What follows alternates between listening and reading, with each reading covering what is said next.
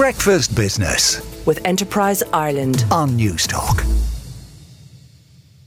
Uh, from tomorrow in Europe, the unified patent system will come into force. It means that innovators can submit a single application in order to protect or defend their inventions. It does away with a hodgepodge system where patents are, are had to be filed in many jurisdictions. But Ireland still needs to hold a referendum on this matter. The minister responsible in this area is Neale Richmond, the Minister for State for Business, Employment and Retail, and he's on the line. Good morning, Minister. Good morning, Joe. Tell us how the system is right now, uh, a day before the unified patent system starts.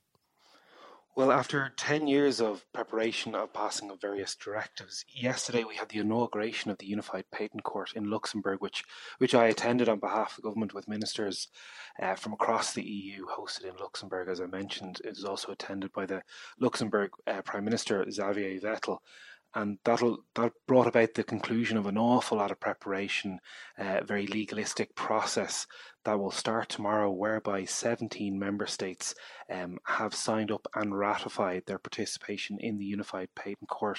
Another seven member states still to ratify, including ourselves. But from tomorrow, that'll mean companies in those 17 member states will have one single patent to cover use in all those member states. It'll be a massive cost saver uh, for those for those for those individual companies in those countries, and it'll allow them the recourse to go to this new court if there's any questions over their intellectual property. It's a it's a massive game changer, and it's a real extension of the single market, Joe. Talk to me about what it's like now, though. Um, we'll talk. We'll talk about you know Ireland's referendum in due course. But at the moment, if you've got an invention or something, a clever idea that you want to protect, you need to file in in, in dozens of countries. Absolutely. So to file a patent costs about four thousand seven hundred euro, but you'd need to file that patent across each of those member states. Whereby under the new system, you'll file just one singular payment, and that'll cover you uh, across all those member states. It's a massive cost saver. If you if there was a, a, breach of your intellectual property, you'd need to go to the court in each of those jurisdictions uh, at the moment. But from tomorrow, if you have that single patent, you only need to go to this one court of appeal in Luxembourg. Um, as I said, it's a massive cost saver, it's a massive time saver, but it will also uh, make the EU an even more attractive place um, to register intellectual property. And to be honest, in a wider global uh, scope, Joe, this puts the EU on an even footing with the big markets of the US and China. Is it a voluntary scheme, i.e., um, member states choose to take part in it? You said there were 17 countries that have signed up for it.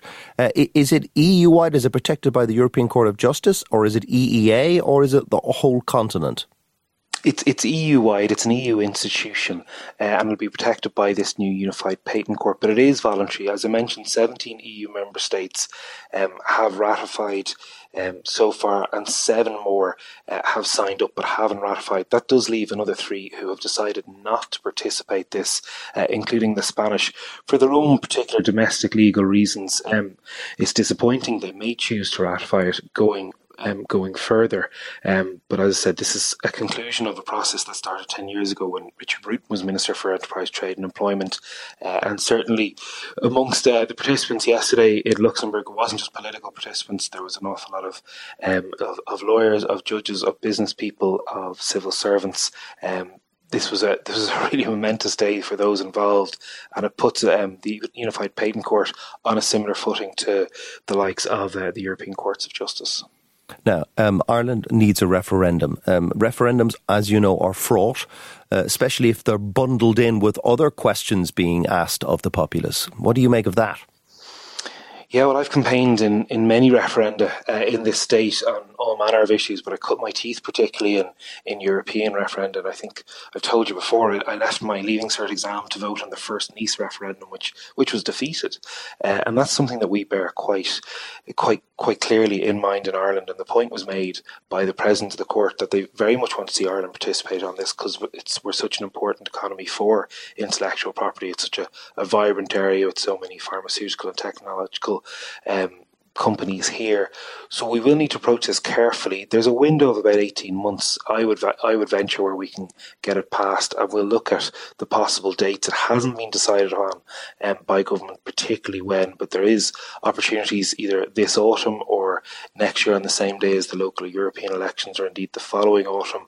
But this is a campaign we really need to win. But it is it is a complex issue, so we need to make sure that we put out a very clear case that we stress this is of huge uh, political and economic benefit to Ireland. And as a country that has a really proud record of being pro European, this is a further extension of how, how well the EU can work for us. Um, quite simply, Joe, people like me will need to get out there and sell it.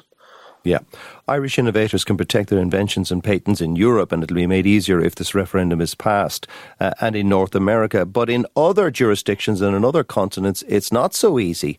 Uh, China, for example, has a reputation for borrowing ideas and using them in their own products. What can be done about the, the global protection of inventions?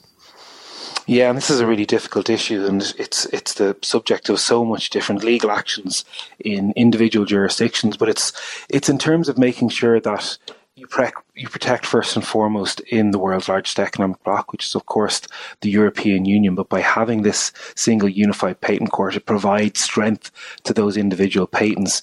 Unfortunately, we see litigation across the world about there are certain jurisdictions which will borrow uh, patents willy nilly, but this is all about strengthening that. In a global thing, this will allow us make um, global cases a lot a lot easier. But that's certainly a difficult thing that will keep many many lawyers busy going forward into the future. Yeah, and finally, Minister, I presume you support the 1,000 euro tax cutting plan in the budget proposed by your uh, three fellow Fine Gael TDs last week. Oh, of course. You know, I'm a member of Fine Gael, Joe. I believe fundamentally in putting money back into people's pockets. And not only do I believe that, but this is something that's in the programme for government. I very much hope to see it come about in the budget in the, in the next few months. Even if it causes frictions with coalition partners? I don't think it's really causing frictions. This is all part of having a healthy coalition in a healthy democracy, and I know that I have no doubt that our friends and partners in the Greens and Fianna Fáil will be pushing their own agenda of issues that they got included in the programme for government too. Neale Richmond, thank you very much. That's Neale Richmond, the Minister of State for Business, Employment and Retail, on the single uh, uh, patent scheme system, which is coming into force tomorrow. Breakfast Business with Enterprise Ireland on Newstalk.